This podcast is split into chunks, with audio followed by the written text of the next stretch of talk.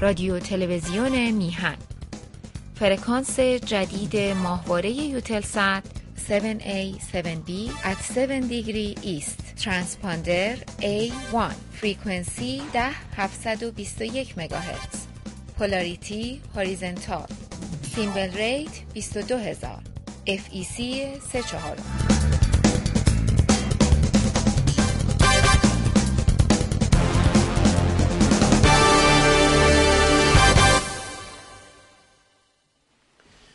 با درودی دوباره خدمت یکایک شما خوبان و نازنینان، سعید بهمانی هستم در این روز دوشنبه.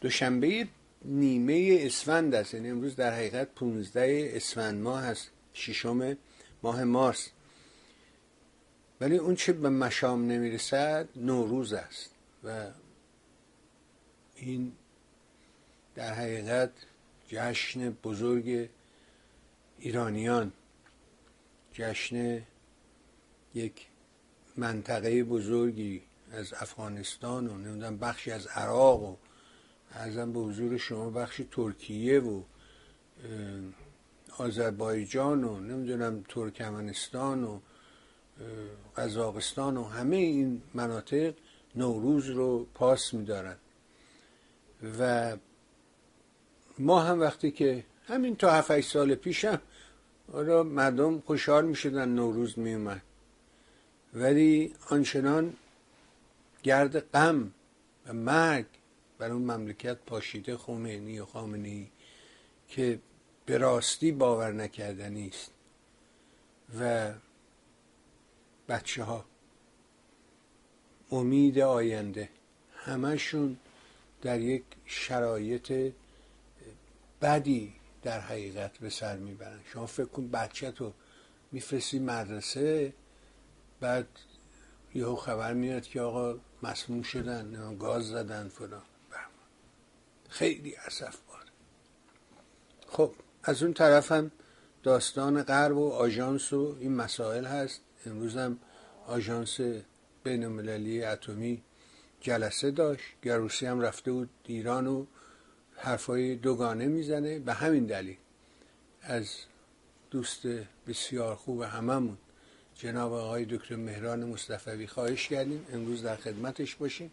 پس بنابراین اجازه بدید از طرف خودم شما خوبان و علاقمندان عرض ادب و احترام کنم، سلام کنم به این نازنین و سپاسگزار از مهر و حضورش در برنامه. آقا سلام میکنم به شما. منم سلام دارم خدمت شما و خدمت همه بینندگان عزیز این برنامه. ممنونم آقا، سپاسگزارم. میدونم که خیلی گرفتاری، ولی همین فرجه‌ای که به ما میدی نهایت سپاس و ازت دارم. به راستی ممنون و متشکرم آقا. عرضم به حضور شما که امروز خامنه‌ای سخنرانی کرد و گفت بگیرید و ببندید و عفو نکنید. اینا برای چی گفت اینا رو؟ در حالی که خودشون این کارا رو میکنن. به نظر چی بود ماجرا؟ خوشحال میشم بشنوم. خدمتتون عرض کنم که فهمش. قبل از هر چیز من ابراز همدردی میکنم. خودم پدر هستم، با پدر و مادرهایی که فر نمیدونن اصلا فرزندشون سالم به خونه برمیگرده، وقتی مدرسه میره یا نمیره یا نه.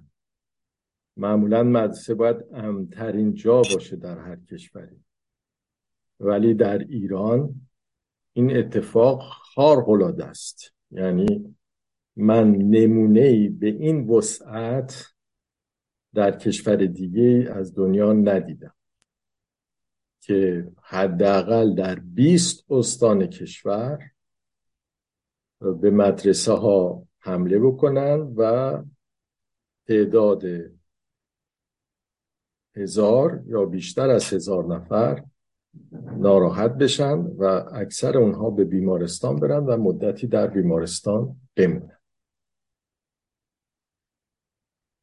ببینید این صحبت های امروز آقای خامنه‌ای من رو یاد قتل‌های زنجیری میندازه. قتل‌های زنجیری که نویسندگان و فروهرها رو دستور همین آقا به قتل رسید.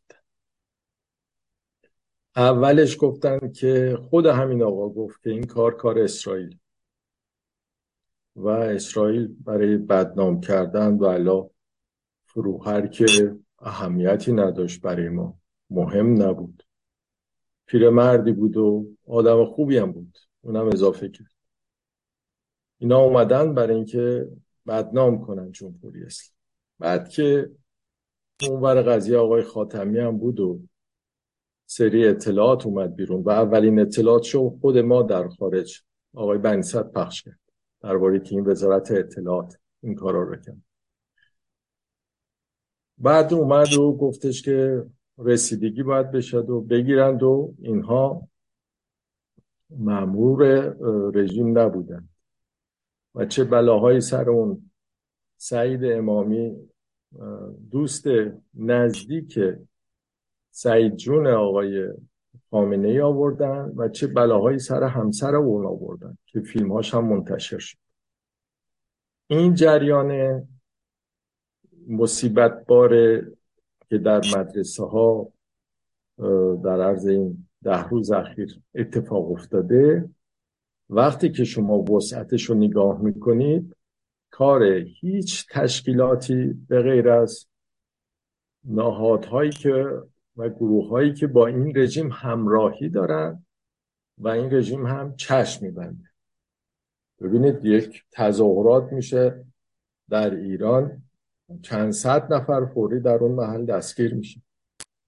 مگر میشه در یک کشوری صدها کلاس مدرسه صدمه ببینه و اصلا نه اثری، نه اینکه کی کرد کی نکرد و هیچ کس هم متوجه نشه، عاملش مشخص نباشه؟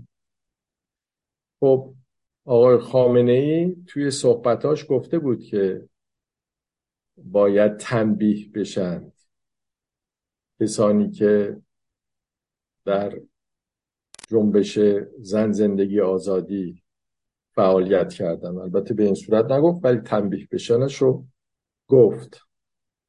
و در ایران هستن گروه های مذهبی که به اصطلاح مذهبی از دید من ضد مذهبی و ضد ایمان و ضد همه چیز، ضد انسانی، که مخالف تحصیل دختران ایران بالای سن نه سال هست. میگن نه سال که شد بعد بره خونه شوهر و دیگه احتیاج به تحصیل نداره تا کلاس سه ابتدایی. و اینها رو رژیم همشون رو میشناسه. یکی از موضوعات جالب این است که اگر شما به نقشه به اصطلاح ایران نگاه کنید و محلهایی که این حملات به مدرسه ها صورت گرفته دقت کنید، می‌بینید که در چند استان سنی نشین این اتفاق نیفتاده. در کردستان این اتفاق نیفتاده، در ترکمنستان این اتفاق نیفتاده، در بلوچستان این اتفاق نیفتاده. اینها سنی هستن. یعنی آقای خامنه‌ای آدم‌های خودش رو که این گونه افکار دارند رو در این سه استان نداره یا اینکه کم داره و امکانش نبوده. از قم شروع شده، یعنی مذهبی ترین شهر ایران، مشهد میبینیم.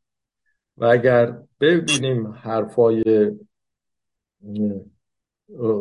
به اصطلاح علم الهدی در مشهد چند وقت پیش، اینها همه میره به این سمت و سو. از دید من، آنالیز من هست، تحلیل من این هست، شاید هم اشتباه بکنم، برای که من کار علمی میکنم، دوست دارم نمیگم صد درصد، ولی نود درصد احتمال میدم که افرادی هستن که رژیم هم اونها رو میشناسه و اونها این کار رو انجام دادن و رژیم هم پوشش داده و فعلا کسی هم نیاورده از اونها که محاکمه بود.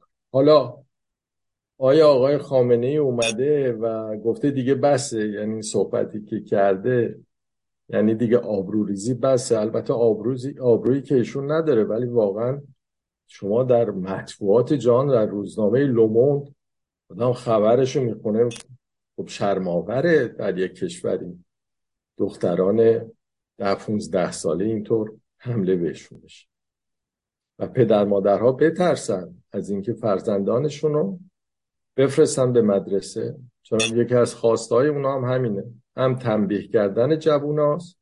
جوونایی که در کلاس‌های مدرسهشون، بارها فیلم‌هاشون رو دیدیم، عکسای این آقا و آقای خمینی رو پاره می‌کردند و شادی کنان سرود آزادی رو می‌خوندن و اینها رو زجر میده، بعد انتقام می‌گرفتن و این انتقام رو به این صورت گرفتن. اطلاع رسانی در این باره صفر. من خب شیمیست هستم، روز روزهای اول خوندم که گاز اندو پیدا کردن.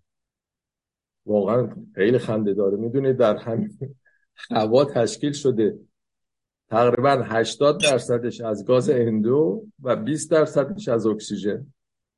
حالا میگه در گاز اندو، یعنی مثل اینکه تو این کشور یه نفرم نیستش که الفبای شیمی رو بدونه. مگر گاز اندو انسان رو میکشه؟ گاز اندو مگر خطری داره؟ خب یه حرفای خنده دار. بعد صحبتاشون رو تغییر دادن، متخصصین آوردن صحبتهای متناقض. آقای خزعلی، یکی برای من از ایران پرسیده بود نظر شما راجع به این حرف آقای مهدی خزعلی چیست؟ دیدم که ایشون گفته که این از طریق گاز و بیولوژی و این حرفا نبوده، بلکه از طریق اشعایی است که از طریق تلفن و غیره فرستادن. خب واقعا ابلهانه. خب ایشون حتما برای اون رژیم کار میکنه دیگه، یک چیزهایی رو میندازن توی افکار عمومی و متاسفانه خب متخصصینی که در ایران هستن حتما در ترس و وحشت هستن، جرئت نمیکنن اینها رو با صدای بلند بگن، یا اگر هم بگن وسیلهش رو ندارن که به گوش همه برسونن. این حرفای مسخره چیه که با اشعه از طرف از طریق تلفن؟ این تازه این آقا دکتر این حرف رو زده، یعنی از دکترای رژیمه که این حرف رو زده و از این مهمل بافیایی برای اینکه ابهام ایجاد کنن که مثلا کار چه میدونم اسرائیل است یا کار آمریکاست یا کار مجاهدین خلق. یکیشون اومده گفته کار مجاهدین خلق. حالا بر فرض یک درصد، یک درصد هم من احتمال نمیدم، یک در هزار که کار مخالفان باشه، شما این رژیم فداکتباری که هستید تا حالا نتونستید یکیشونم دستگیر کنید. هزاران دانش آموز و اینا تونستن بلا سرشون بیارن و شما هم اصلا یکیشون هم نیاوردید. وقتای دیگه که میشه میتونید برید طرف و از ترکیه هم بلند کنید بیارید و به اصطلاح خودتون محاکمه و اعدام کنید. ولی همچین فاجعه‌ای که پیش میاد نه تا حالا ندونست. پس حتی اگر یک در هزار کار این رژیم نباشه، کار حالا یا برخی از نیروهای مخالف باشه یا چه میدونم قدرت‌های خارجی باشه که من خیلی بعید میدونم هر دو صورتش رو، باز هم مقصر اصلی همین آقای خامنه‌ای است که تا حالا اصلا سکوت کردن. تا امروزش سکوت بوده.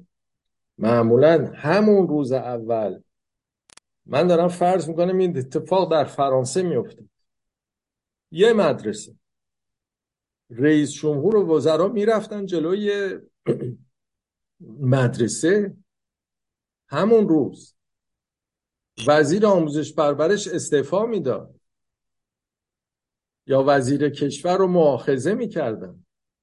نه توی این کشور آقای رهبر تازه بعد از ده روز یه دفعه یادش اومده. تازه چی میگه؟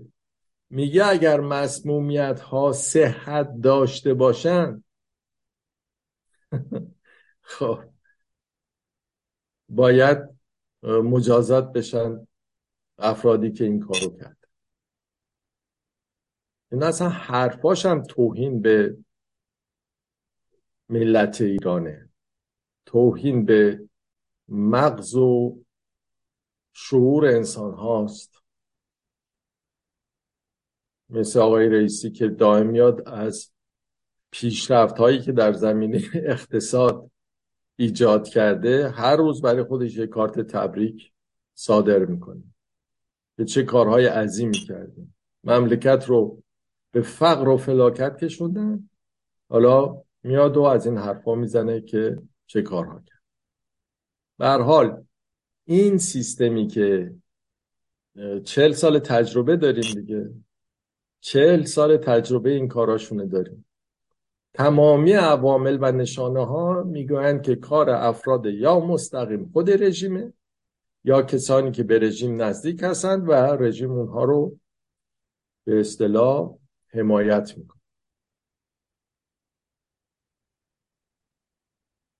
خب این یه جنایتی است در حق نه تنها دانش آموزان، در حق خانواده های اونا.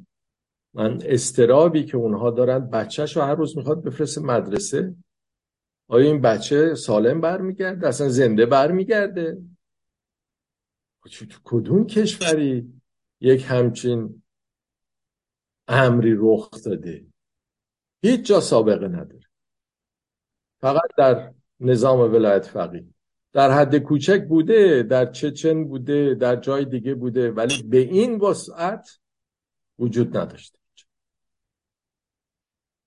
خب حالا در مورد اینکه چه شکلی با چه وسیله این کارو کردیم، ما حداقل اطلاعات هم نداریم. من اون چیزی که خوندم راجع به اندو گفتم، گفتم که امشب بگم، یا اون حرفایی که آقای مهدی خزعلی زده بود گفتم بگم که اینها بی پایه و بی اساسه، ولی این طور به نظر میاد که از گازهای استفاده شده که در دسترس نیست، به راحتی در دسترس نیست، و کسانی که این کار رو کردند، شبکه‌ای که این کار رو کرده و در همه شهرها با اختلاف چند روز با هم این کار رو انجام دادند، اطلاع داشتند که از چه ترکیب موادی و گازی استفاده بکنن که بیشتر سعیشون هم در وحشت انداختن در دل دانش آموزا بوده تا اینکه کشتن اون را. این کاری بوده که اینها انجام دادن. آیا از گاز فسفین استفاده کردن؟ من نمیدونم، احتمالش هست. آیا از ترکیباتی استفاده کردن که برای کود شیمیایی استفاده میشه؟ اینها همه ممکنه. امیدوارم که کسانی که در داخل کشور هستند، پزشکان و یا متخصصانی که مثل کسانی که در آتش نشانی کار میکنن یا در پزشکی اورژانس کار میکنند، اینها بعید میدونم که در همچین وسعتی هیچ اطلاعی از این موضوع به دست نیاورند و مشخص نباشه برای اونها. امیدوارم که مسببان این مسئله هرچه زودتر شناخته بشن که من آقای خامنه ای رو مسئول اول میدونم بدون شک، و همین فرض هم کنیم کار دیگران باشه، اینکه ده روز آقا هیچی درباره همچین فضاحتی نگفته، این خودش یک مسئولیت بزرگه، یعنی که ایشون براش اهمیتی نداشت. تازه بعد از ده روزم گفتم میاد میگه که اگر مسمومیتی باشه، خب یکی دوتا نبوده که بگن اگر به شما یه گزارش ندادن. این چه رژیمی که شما دارید؟ گزارش محرمانه هم ندادن که چند نفر در بیمارستان ها بستری شدن و حالشون وخیم بوده و مجبور شدن چند روز بمونن، صدها نفر بعد از چند ساعت از بیمارستان اومدن بیرون و صدها نفر هم مجبور شدن چند روز بمونن. این اطلاعات رو شما ندارید؟ نه، مثل زمان قتل‌های زنجیری دروغ میگید. اون موقع هم به دستور خودتون اونها رو کشتند. اول گفتید اسرائیل و بعد هم گفتید یک عده خودسر این کار رو انجام داده. و الان هم عواملتون روزای اول گفتن اسرائیل و مجاهد و غیره و الان هم ممکنه به این نتیجه برسید که یک عده خودسر بودن که ما جلوی اینا رو گرفتیم. حتما یک جشنم برای این امر خواهید گرفت. این است که با این رژیم امنیت وجود ندارد. اونهای یه عده بودن تبلیغ میکردن میگفتن که به هر حال ایران امنیت هست.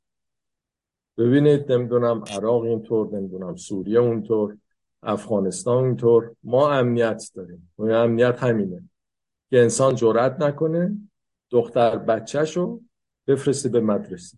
یعنی ساده ترین امر در همه جای دنیا و باید در این وحشت باشه که بچهش سالم برمیگرده یا برنمیگرده.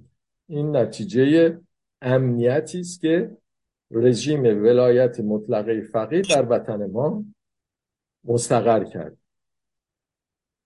اینها برای جان انسان هیچ ارزشی قائل نیستن. یعنی هر برنامه‌ای رو حاضرن اجرا بکنن برای اینکه بتونن در قدرت موندن خودشون رو مدیریت کنن.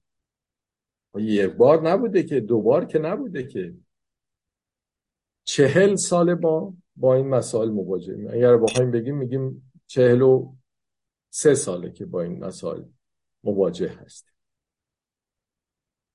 خب چرا باید سکوت باشه؟ من خوشحالم این که پدر مادرها جرأت کردن، به دم مدرسه ها رفتن، خطر رو پذیرفتن، اعتراض کردن. امیدوارم که تن به ترس ندن. این رژیم میخواد ما رو بترسونه، میخواد مردم رو عقب بنشونه، میخواد بهشون بگه که با ما کاری نداشته باشید. این پیامیه که با این کارش میخواد به جامعه منتقل بکنه. اگر با ما کاری داشته باشین عواقبش براتون بسیار سخت. امیدوارم که این مردم تن به این ترس ندن، بلکه ترس رو به جان این رژیم بیاندازن، مقاومت کنن، اعتراض کنن برای حفاظت از جان فرزندان خودشون. یعنی دیگه ما برای اصلا دیگه مسئله آزادی و دموکراسی و استقلال و رشد و نمیدونم عدالت اجتماعی نیست، داریم صحبت جان فرزند رو، اینکه حیاتشون به خطر نیفته. وضعیت کشور ما اینطوریست متاسفانه. واقعا اسباب خجالته، آدم نمیدونه چی باید بگه. من میدونم که پدر مادری که برای جان بچهش رفته تو مدرسه و گفته آقا من حاضرم اینجا مجانی وایسم، نگهبانی بدم، نمیدونم اتاقا رو تمیز کنم، جارو کنم، هر کاری میگیم بشم، ناظم دوم، من فوق لیسانس دارم، فلان اینا.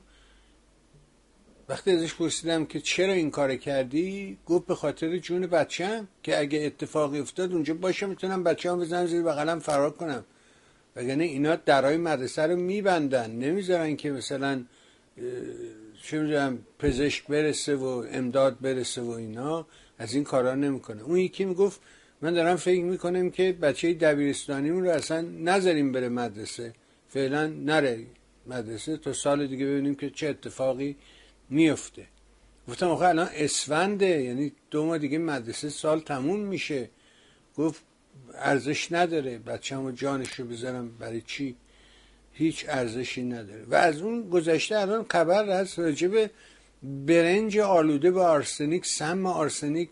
میگه برنجایی که هند وارد شده دارای سم آرسنیکه. من نمیفهمم اصلا درست گفتی، دقیق گفتین شما. گفته اگه با من کاری داشته باشی خب من اینطوری یکی یکیتون رو آزار میدم، از بین میبرم، برای من مهم نیست، من فقط خودم رو میخوام و اطرافیانم. و بارها اینو به انواع مختلف بیان کردن، گفتن آقا خوزستان برای ما مهم نیست، نمیدونم اون عده قلیلی که در لبنان هستن اونا برای ما، نه اینکه همه لبنان هم نه، فقط اون بخشی که شیعیان، نه همه شیعیان، اون بخشی از شیعیان که طرفدار اینا هستن.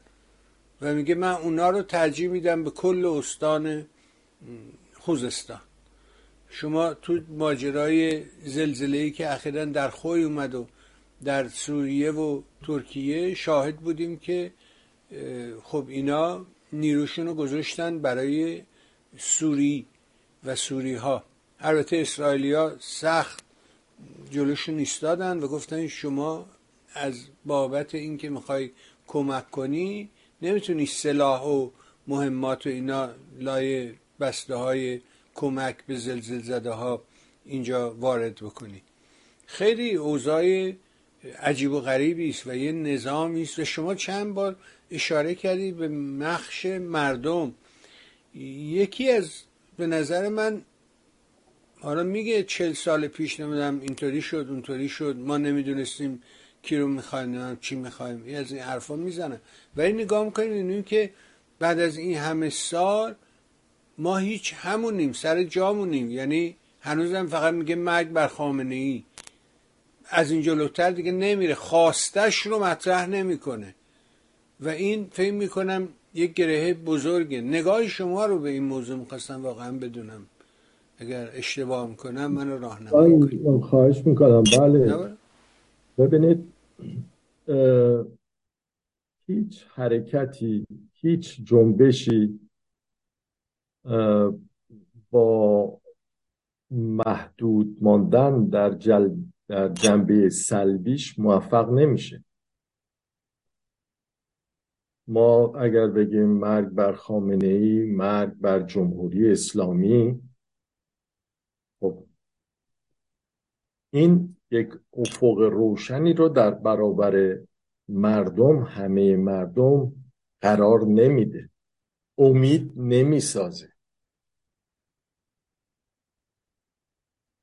وقتی یک جنبش و یک حرکت میتواند امید بسازد که یک همگیر باشه، برای که همگیر باشه، همگانی باشه، باید همه خودشون رو در این پیدا کنن، حس بکنن که حقوق خودشون رو در میابن، به حقشون میرسن.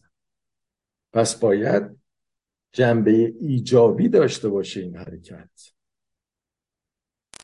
باید بگه که من چی میخوام، من دموکراسی میخوام، من آزادی زن میخوام، من آزادی دین میخوام، من لایسیته میخوام، من عدالت اجتماعی میخوام، من مخالف فساد هستم، شفافیت میخوام. اینها رو باید بحث کرد، اینها رو باید مطرح کرد. من مخالف این نابرابری هستم، من میخوام این نابرابری ها کم بشه. من مخالف رانتخاری هستم، سیستم اقتصادی ما باید شفافیت پیدا بکنه. در همه زمینه ها، در زمینه فرهنگی، هنر، آزادی ابتکار، آزادی بیان، این گونه مسائل اگر در یک جنبشی مطرح نشود و جنبش خود رو محدود بکنه به نه گفتن فقط، نه به جمهوری اسلامی، نه به جمهوری اسلامی، خیلی مدت گفته میشه.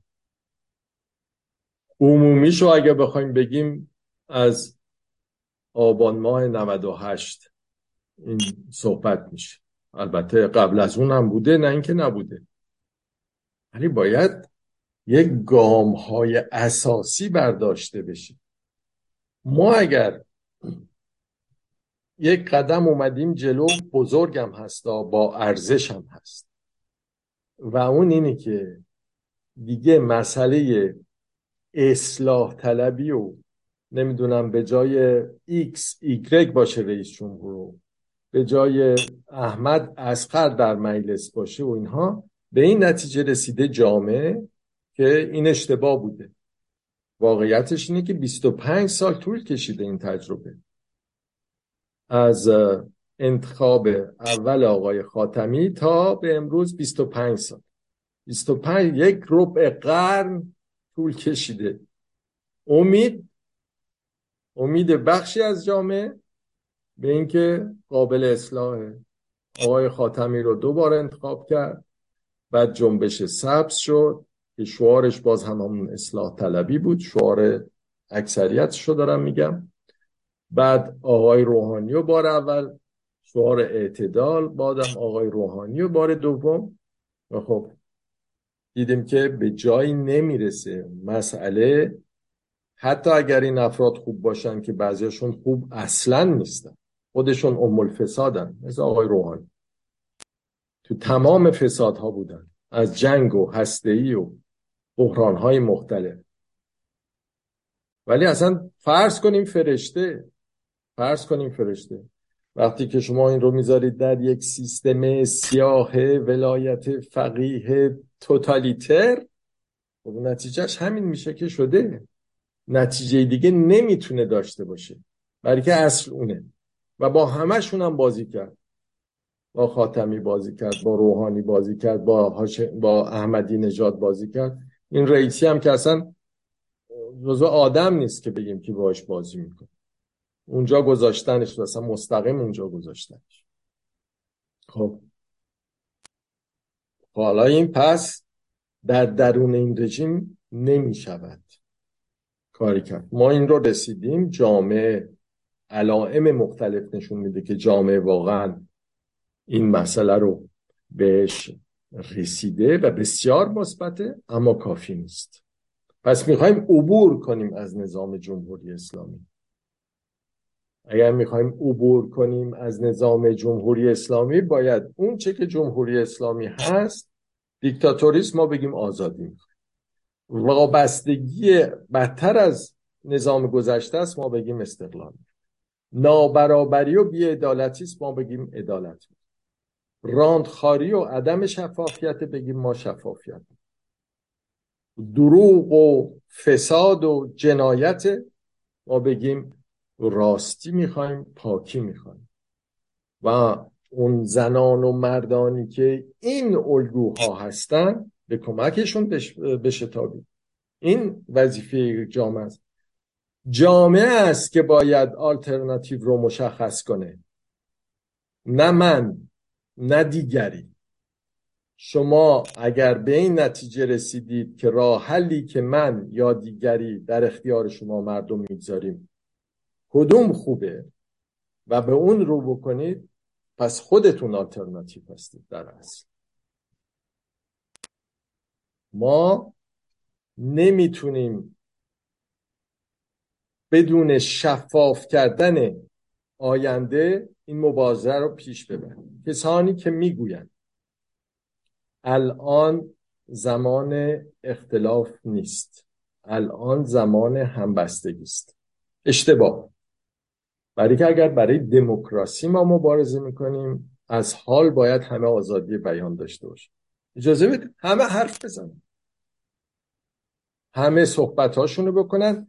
در این بحث ها و نظر هاست که شفافیت ایجاد میشه، معلوم میشه پروژه های مختلف برای آینده ایران چی هستن، تا اینکه جامعه بتواند انتخاب بکنه. در اصل جمهوری اسلامی داره نان این رو میخوره که برای خودش نمیخواد آلترناتیوی به وجود بیاد، نمیخواد که خط و ربط مشخص و شفافی در جامعه پیدا بشه. و خب البته استفاده هم میکنه در از طرق مختلف برای اینکه اینو به جون اون بندازه، اونو به جون این بندازه، به اسم این این کارو بکنه، به اسم اون اون کارو بکنه. و به جایی که به مسائل اساسی و اصلی کشور پرداخته بشه، به برخوردهایی پرداخته میشه که به جایی نمیرسه. نظر من این است که مسئولیت فعالین سیاسی شفاف بودنشون است. این که ملت ایران هستند انتخاب خواهند کرد در رفراندوم مجلس مؤسسان که جای بحثی نیست، اما من فعال سیاسی نظر دارم، برای آینده ایران برنامه دارم و این شامل همه افراد میشه. وقتی میگم من، یک مسئله عمومی است، اینها باید بیان بشه، اینها باید مشخص بشه که چه کسانی چه میگویند و اینکه شما انتخاب بکنید. بعد وظیفه جامعه است، وظیفه جامعه است که انتخاب بکنید. هیچ فعال سیاسی نمیتونه موشک به خودش ببنده و وضعیت رو تغییر بده. اگرم این کار رو بکنه با کمک قدرت‌های خارجی، به غیر از خرابی چیز دیگه به بار نخواهد آورد. فعال سیاسی میتونه بگه که از دید من مشکلات میهن این هاست و راه حل‌هاش این هاست. مسئله اقتصادش اینطور حل میشه، مسئله اجتماعیش اینطور حل میشه، مسئله سیاسیش، کشوریش، نظامیش، هسته‌ایش و غیره و زاله. این مسائل اساسی رو پیگیر باید باشید، باید دقت کنید. ولی اگر علاقه دارید دائم این جنگ خروسبازی که این رو به جان هم بندازن، اون رو به جان هم بندازن، یکی برنامه برای این بذاره، یکی برنامه برای اون بگذاره، اینها رو نگاه بکنید، خب آقای خامنه‌ای برنده اصلی است. هر فعال سیاسی باید مخالفین خودش رو به رسمیت بشناسه. همه حق دارن، حتی اونایی که ضد ما هستن حق دارن صحبت کنن. البته صحبت در متانت، در پاکی، در شفافیت. این هستش که نمیتونیم دائم بگیم که تقصیر این شد یا تقصیر اون شد. ما ملت ایران باید مسئولیت رو بپذیریم. ما مسئول هستیم. روابط ما هشتاد میلیون باعث شده که آقای خامنه‌ای در رأس قدرت این جنایت ها رو بکنه. نظام حاکم برآمدی است از رفتار ما هشتاد میلیون ایرانی ها با هم دیگه. باید این رو بشکنیم. باید رفتاری پی بگیریم. به دنبال حق باشیم، حقوق انسان باشیم، از انسانیت دفاع بکنیم، وطن دوست باشیم، میهن دوست باشیم، خدمتگزار باشیم، پاک باشیم، دانشمند باشیم، مسائل ایران رو به طور شفاف و دقیق مطرح کنیم و به دنبال راه حل. در جدل‌های سیاسی با جدل‌های سیاسی آلترناتیو ساخته نمی‌شود، اما با بحث آزاد به معنی اصلی و درستش، یعنی با نقد نقد طرفین در کمال متانت، میتوان راه حل‌ها رو پیدا کرد. من مطمئنم. اما ما مردم باید بدونیم که کلید کلید قفل دست خود ماست، دست هیچ کس دیگه نیست. باید به دنبال این باشیم که زنان و مردان خوب ایران رو دریابیم، به کمک اونها بشتابیم برای یک پروژه روشن و شفاف.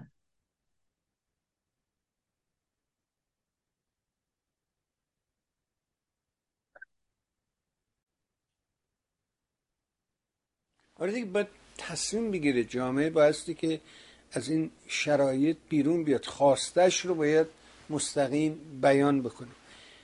عرضم به حضور شما یه خبر تأثیرانگیز هم بود و اون این از دست دادن این آقای دکتر حیدری بود و من واقعا این رو به اهل اندیشه، اهل علم، از صمیم قلب تسلیت میگم و واقعا این خیلی سخته این بزرگان رو این گونه ما در غربت از دست میدیم و بنابراین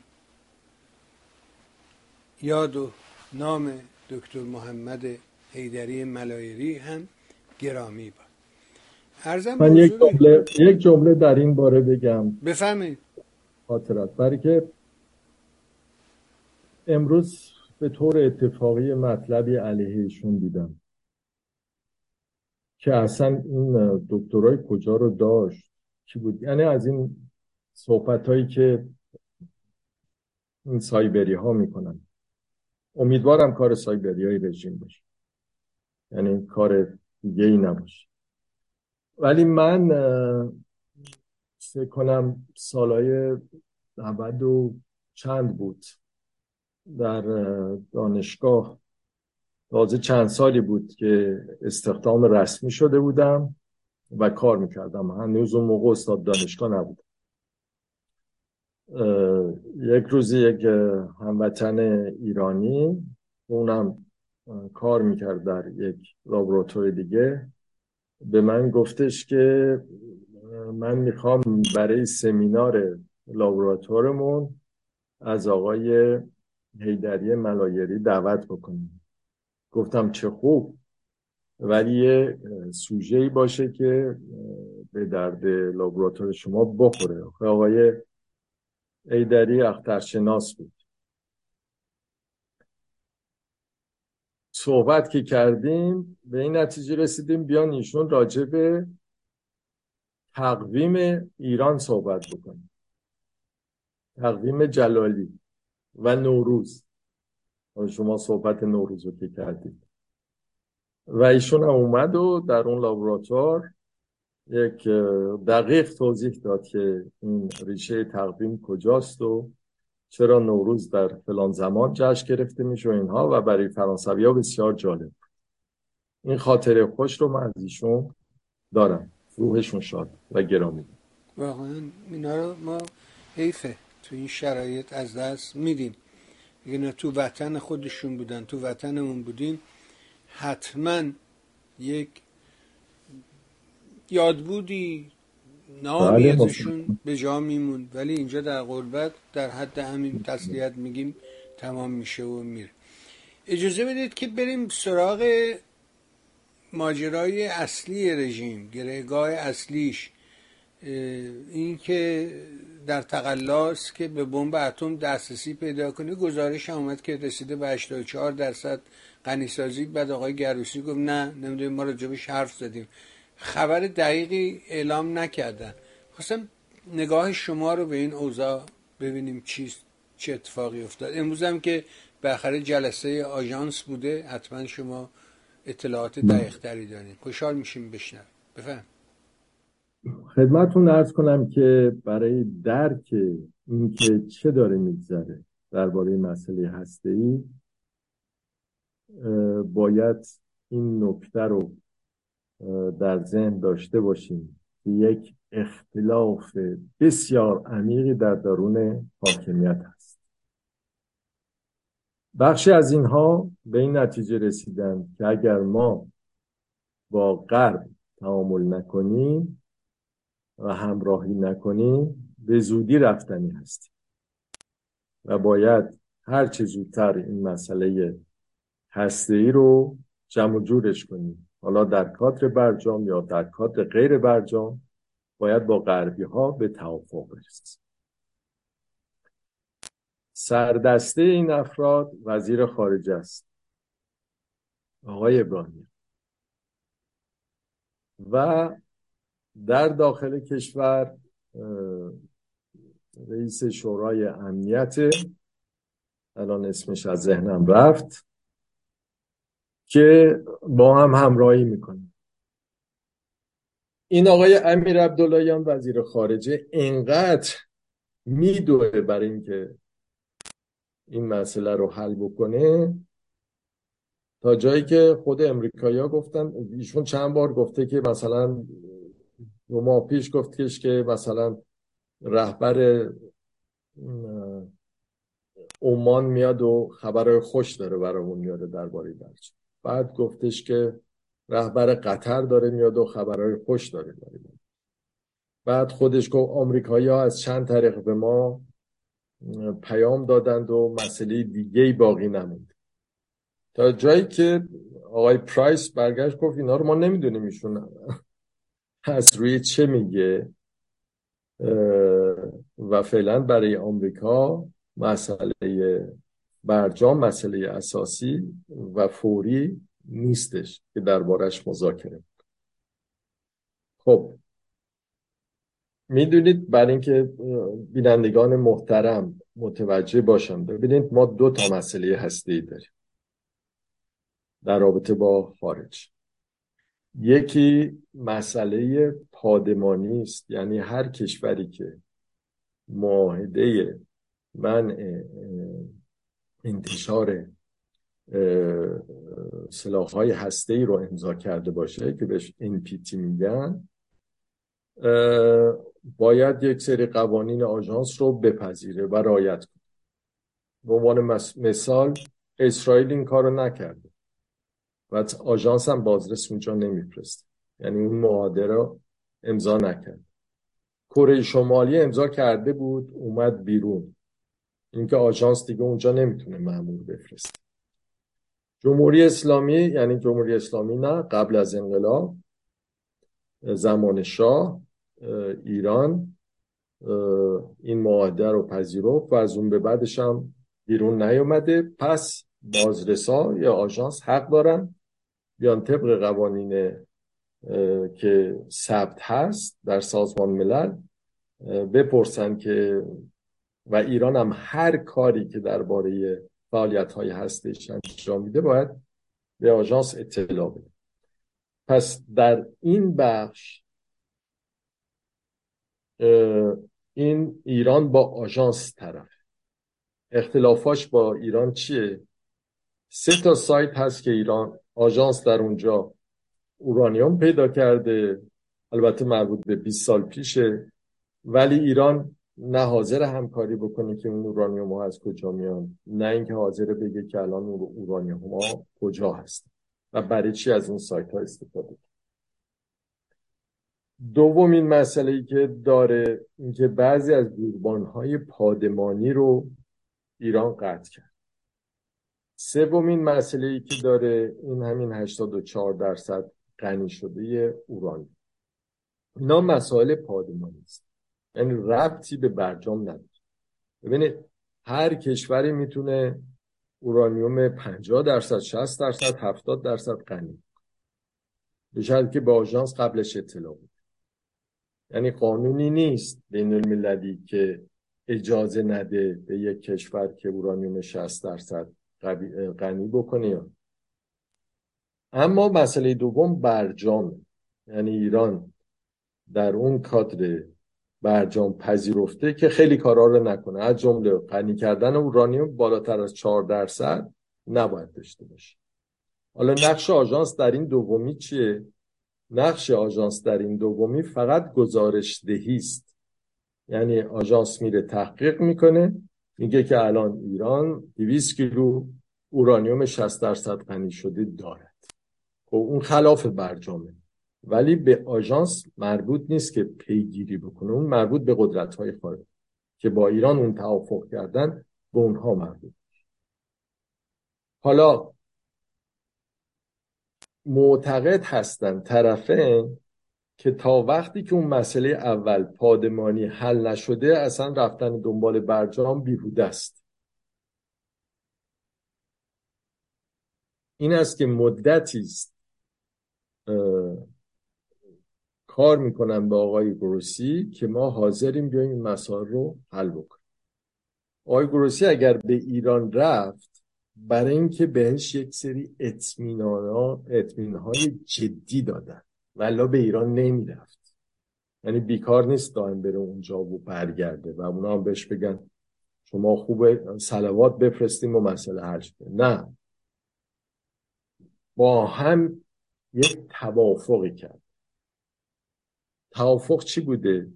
توافق این بوده که ایران اون سه سایت رو اطلاعات رو بده، توضیحات هشتاد و چهار درصدی هم به آژانس بده، این اضافه بشه بازدیدهای آژانس از فردو، تعداد بازرسیش پنجاه درصد بیشتر بشه.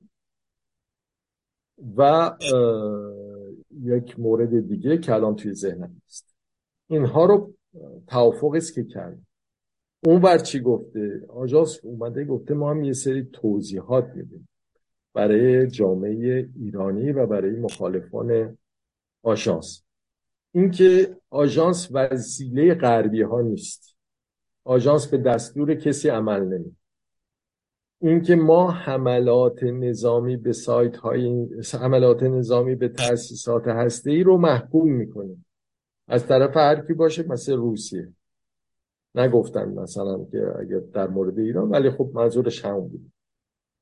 و اینکه از ما میپرسید چرا ما به اسرائیل رسیدگی نمی‌کنیم، برای اینکه اسرائیل اون معاهده رو امضا نکرده و من نیستم که تصمیم گیرم. قانون بین المللی میگه که آژانس نمیتونه درباره کشوری که معاهده رو امضا نکرده بازرسی انجام بده. اینها رو هم در اونجا گفته، هم با رئیسی صحبت کرده، هم با امیر عبداللهیان صحبت کرده، هم با سلامی رئیس انرژی سازمان انرژی اتمی ایران صحبت کرده. این توافق ها رو کردن با هم، اومده و اینها رو بیان.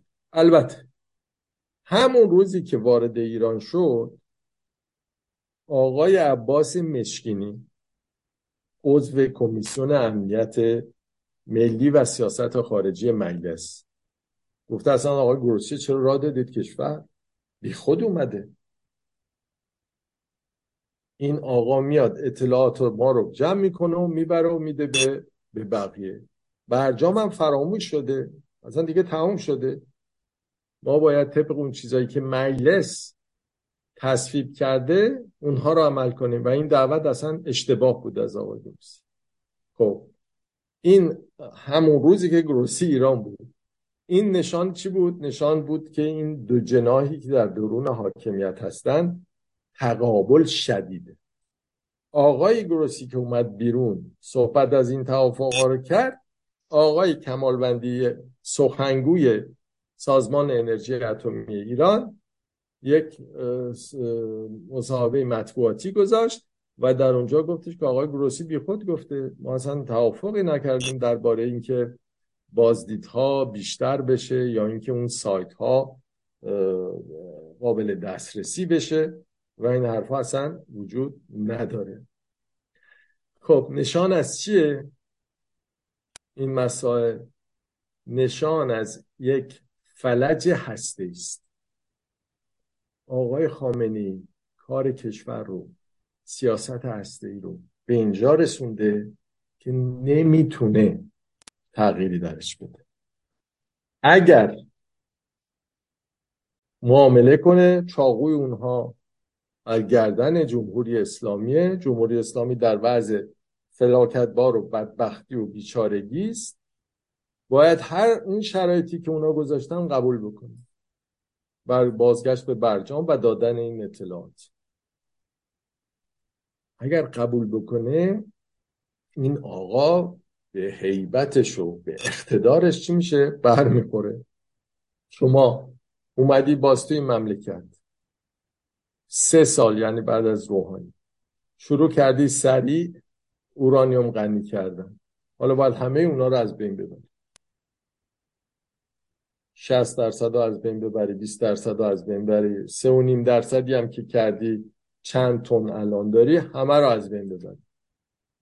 خب این رو چیزی دیگه باید به این جامعه جامعه میتونه بپذیره، یک ملتی میتونه بپذیره اینطور باش بازی بکنه. خب اگر اینها رو نکنه، اگر اینها رو نکنه این تعامل دست نزنه، چیکار باید بکنه؟ باید بحران رو ادامه بده، بحران رو ادامه بده. و آمریکا هم از سمت دیگه هم بر عراق داره فشار میاره، هم بر افغانستان فشار میاره که معاملات نقدی دلاری با ایران کمتر بتونن بود. باید از طریق بانک انجام بشه و ایران هم چون از طریق بانک نمیتونه انجام بشه، دست و پای ایران رو ببند. یعنی آمریکایی‌ها در عین حال که میگن پنجره مذاکرات باز، در مذاکرات باز، ما حاضریم مذاکره، اما شرایطشون رو تغییر ندادن. فشارا و تحریمایی که مربوط به مسئله هسته‌ای است رو کم نکردن، هیچ بیشتر هم کردن. دو تا علامت میفرسته به, به،, به جمهوری اسلامی، میگه ما سر این مسئله اصلا با شما شوخی نداریم. دومی که اسرائیل که عجله داره بره اون تأسیساتو بزنه، آمریکایی‌ها بهشون گفتن که شما هر گونه خرابکاری میتونید اونجا انجام بدید، بمب‌گذاری کنید، نمیدونم پهپاد بفرستید، ما هم همکاری میکنیم تا اونجایی که بتونید. و راه حلش هم همین. حالا چرا آمریکایی‌ها اینو میگن؟ برای که بارها گفتم نگرانی از بمب اتم ایران ندارن، میدونن ایران نمیتونه، میتونن جلوشو بگیرن. این که ترجیح میدن زمان هرچی بیشتر میگذره این آقا خامنه‌ای در وضعیت سخت‌تری قرار میگیره، بدتری قرار میگیره. الان فلج شده، بدبخت شده، نمیدونه چیکار بکنه. حرف وزیر خارجه‌شو گوش بده. خب حرف که همون حرف ظریف عمله، دنیا میخنده، همین اصلاح طلبا هم بهش میخندن، ظریفینا هم بهش میخندن، میگن که این مسئله مال هفت سال پیش بوده، هفت سال پیش این کارو کرده بودیم، شما به هم رسید. اگر اون رو نکنه خب اینم وضعیت اقتصادی است و فقر و فلاکتی که هست، خصوصا که جمهوری اسلامی در این بین در جنگ روسیه علیه اوکراین به, اوکراین به روسیه هم کمک میکنه. حالا در جای خوندم که اینا نرمش های قهرمانشون شروع کردن، قبول کردن که موشک به روسا نده. حالا باید ببینیم که این عملی میشه یا عملی نمیشه. اتفاق بسیار مهمی اگر این صحت داشته باشه، برای که روس‌ها از اینا موشک خواستن. حالا ببینید اون روسیه وضعش چقدر خرابه که از اینا موشک خواستن، برای ادامه جنگ نیاز داره. و خب پهپاد اینا هم که خواستن، پهپاداری که وزیر خارجه مطلقاً میگه ربطی به جنگ نداره، ما قبلا اینا رو فروختیم، زیر زبانی هم میگه که اگر هم الان بفروشیم به جنگ ربط نداره. اروپایی‌ها نگران این مسئله هستن، نگران هستن برای که این جنگ در خاک اروپا داره صورت میگیره، مثل امریکا نیست که خیلی فاصله داشته باشه از این جنگ و عواقب این جنگ. خب آقای خامنه‌ای در بنبست فلج هسته‌ای نمیدونه چیکار کنه. از یک طرف از طرف دیگه هم هنوز پروژه این که فرزندشو بکنه رهبر داره. خب اگر بره به صورت سمت تعامل با غرب این پروژه امکان پیدا نمیکنه. اگر نره چه شکلی جامعه اون رو بپذیره. این هستش که این وضعیت هسته‌ای با این که با توجه به علائمی که من میبینم در داخل این کشور، اکثریت با کسانی است که میخوان این تعامل رو با غربی ها بکنن. یعنی یک نرمش سوپر قهرمانه دیگری رو انجام بدن. همین صحبت هایی که آقای گروسی کرد و فوری یه ده نوشتن داخل ایران که اینا همش خلاف تصویبات مجلسه. مگر میشه کشور ما یه همچی چیزایی پذیرفته باشه؟ مگر میشه قبول کرده باشیم بازرسی ها بیشتر باشه، دوربین ها سر جاشون برگردن، نمیدونم سه سایت که اصلا نباید مسئله این ما باشه دسترسی بهش پیدا بشه و از این حرفا. او این که تصمیم گیرنده هم آقای خامنه‌ایه، تصمیم گیرنده او و رهبران سپاه پاسدار هست.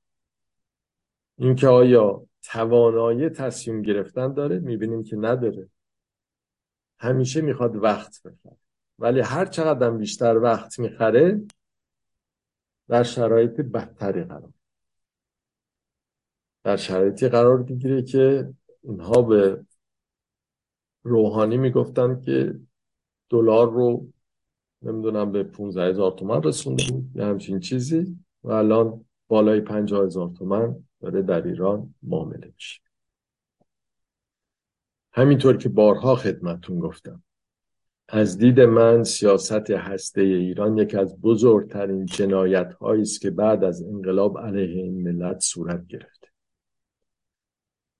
خرابی‌ها و ضررها و هزینه‌های این سیاست بسیار بیشتر از خرابی‌ها و هزینه‌های جنگ ایران عراق. این سیاست هیچ خروجی نداره، هیچ دستاوردی نداره و نخواهد داشت. چنان که بارها گفتم پونزده سال ما غنی سازی میکنیم و از یک گرم از این اورانیوم غنی شده استفاده نکنیم. حالا آقای کمالبندی میاد چی میگه؟ میاد میگه آقا ما رادیو دارو احتیاج داریم در داخل کشور برای پروژه های صنعتی و پروژه های کشاورزی و اینا. بله راست میگه احتیاج داریم، ولی نه هیچ ربطی، کوچکترین ربطی به غنی سازی اورانیوم نداره، کوچکترین ربطی. یک تقلب بزرگ، دروغگویی های بزرگ حقیقت رو بپوشون. و من هنوز با اینکه الان حدود همین بیست سال هست این مطلب رو پی میگیرم و دائم هشدار میدم، دوست دارم این هشدارها از درون جامعه ایران بیاد، به مردم ایران گفته بشه.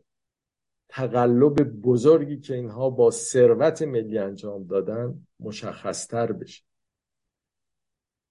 سیاست هسته‌ای قمار آقای خامنه‌ای است با هست و نیست وطن ما، برای اینکه بتواند بیشتر بر قدرت باقی بمونه، خودش و همراهان خودش. هیچ چیز دیگه ای نداره، هیچ خروجی که به درد کاری از کشور بیاد کوچکترین نداره. خب برآورد این خسارت ها چیه؟ بالای هزار میلیارد دلار، بالای هزار میلیارد دلار. ببینید هزار میلیارد دلار اینها رقم های نجومی است. با هزار میلیارد دلار میشه یک کشور رو کاملا به طور کامل تغییرش داد. اینها فرصت ها سوخته، کشور رو به اینجا رسوندن. قدرت های بزرگ هم هیچ عجله ندارن، هم روسیه از ایران سود میبره، هم چین از ایران سود میبره، هم اسرائیل از ایران سود میبرن، هم عرب های خلیج فارس از ایران سود میبرن. واقعا یک فلاکت بزرگ، یک تبهکاری بزرگ. و من گمانم بر این است که در همین جنبش باید این مسئله اساسی هم مطرح بشه. سیاست هستی، این دروغ باید مطرح بشه. باید گفته بشه که ایران نیازی به این غنی سازی نداره، که همه اینها بازی است. و از دست دادن سرمایه ها و فرصت ها برای نسل جوان که قیمت نداریم. نمیشه گفت هزار میلیارد دلار. نسل جوانی که متاسفانه بخشی از اون یا در افسردگی یا در زندان یا در بیکاری یا برای تلاش به اومدن به خارج کشور هست. و این فاجعه بزرگ اینه که قیمتی روش نمیشه.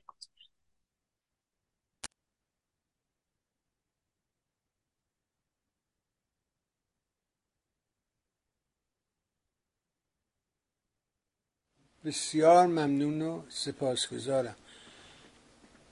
یعنی این همه هیاهو فی الواقع برای هیچه، اینجوری که من متوجه شدم. یعنی فقط یه جور لفت و لیس این وسط، اتفاقی برای مردم نخواهد افتاد. کاش برای هیچ برای هیچ و پوچ. یعنی بعض وقتا هستش که خب مثلا شما نگاه کنید کوبا کوبا رو آمریکا محاصره کرد. خوبه؟ حالا ما با نظام دیکتاتوریش ولی میگفت ما از استقلالمون دفاع میکنیم. خوبه؟ یعنی یک چیزی پشت سرش بود. حالا اینکه آیا سیاست درستی بود یا غلطی بود ما بحثمون نیست نیست اینجا. ولی یک انگیزه‌ای برای اون کشور وجود داشت که این به درد ما میخوره، مثلا بذارید در مقابل آمریکایی‌ها استقلالمون پایین. جمهوری اسلامی سیاست هسته‌ایش واقعاً آتش زدن ثروت ملی، سود بردن یک عده از این و به هیچ رسیدن، به پوچی کامله. من باور کنید آقای بهبهانی، هر چقدر راجع به این سیاست بیشتر فکر میکنم بیشتر قصه میخورم برای وطن. یک روز نمیفهمه برای چی یک روز این میزان هزینه رو خواهد شد، این میزان جنایت رو خواهد شد. من اینها رو از نزدیک میبینم، مطالعه میکنم، کارم هست در فرانسه، بخشی از کار من، اطلاع دارم. هرچه بیشتر انسان مطالعه میکنه میبینه که میزان دروغگویی درباره این سیاست هسته‌ای، میزان سودجویی و میزان فریب و میزان هزینه ها چقدر عظیم بود. واقعا آدم باید خیلی خیلی قوی باشه که افسرده نشه بابت این چیز. نه واقعیت داره، یعنی این همه خرج میکنن و میدونن. جالب داستانی که میدونه نه آمریکا اجازه میده، نه غرب اجازه میده، نه نه نه اسرائیل اصلا توان پذیرش چنین چیزی رو داره. نه همشون اطلاع دارن، بعضیاشون تحصیل کرده. همین آقای صالحی تحصیل کرده دانشگاه آمریکایی بود، اطلاع دارن، خودشون میدونن و با این دانسته هاست که اینطور به شما مردم خیانت میکنن، فقط و فقط برای قدرت، هیچ چیزی دیگه پشتش نیست، فقط و فقط برای قدرت خودشون. آره دیگه. و این فضاحتی که در اوکراین پدید اومده، من اعتقاد دارم که یه روزگاری ابر و باد و مه و خورشید و فلک در کار بودن تا این نظام به هر دلیلی سرپا بمونه، ولی امروز به باور من ابر و باد و مه و خورشید و فلک در کارن تا این نظام هر چه زودتر به پایانش برسه. و حیرت انگیزه، واقعا حیرت انگیزه رفتار اینا. میگه که ما دیدید حرفای حداد عادل رو شنیدید که میگه که ما خوب کاری کردیم رفتیم دنبال روسا، و در حالی که روسا پوتین یه آدم شکست خورده است، مملکتش روی هواست، یعنی فقط با ضرب زور گلوله و زندان و اینها مردم رو ساکت کرده و الا هیچ کار بنیادی تو مملکت انجام نشده و نخواهد شد تا زمانی که این سیستم آلیگارش، یه مش دزد مافیایی اون بر سر کارن، چیزی به نام وطن و میهن و اینا وجود نداره. خوب نکته اشاره کردید در مورد کوبا، اون انگیزه وطن اونا رو دارن ولی اینا هیچ کدوم ندارن. نه, نه پوتین این انگیزه توش هست، نه خامنه‌ای توش وجود داره. گفتم میگه یه عده‌ای رو ترجیح میده به میهنش، به مردمش. نمیدونم چه عاقبتی در پیش خواهد بود. نگاه عاقبت من... روشنه، عاقبت روشنه آقای بهبهانی.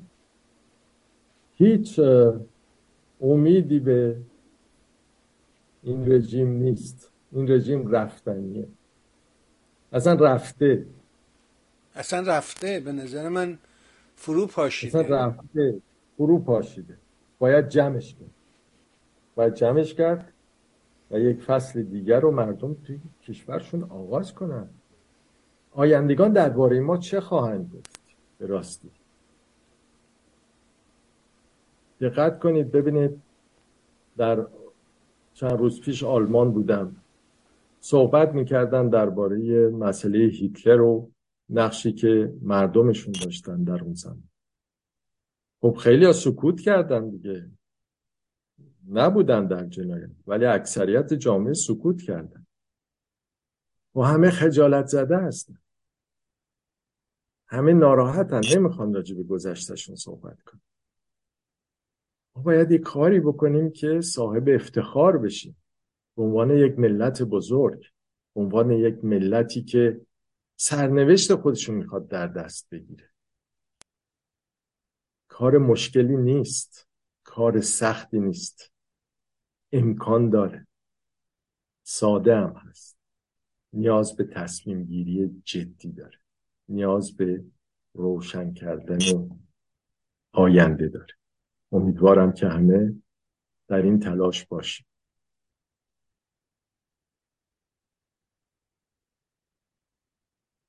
از این بزرگ در مورد همین دانش آموزا یه گزارش که بی بی سی از نمم کمیته علمی وزارت بهداشت منتشر کرده میگه بالای پنج هزار دانش آموز درگیر این ماجرا شدن و جالبش اینه که مربی و معلم رو توش اسم نمیبرن. یعنی واقعا چجوریه؟ یعنی معلمان نیستن، چه، چه، هیچ خبر دقیقی هم واقعا از ایران بیرون نمیاد که آدم بفهمه که چه اتفاقی داره میفته. خب اینترنت هم که یه وضع اسفبار داره و نمیدونم یه بخشم رسانم که مونوپول شده دست یه دوتا جریان اصلی، بنابراین آدم واقعا متوجه نمیشه که اون پشت داره چی میگذره. چرا اگه این گاز میزنه پس چرا معلم و مربی و اینا، چرا اونا مسموم نمیشن؟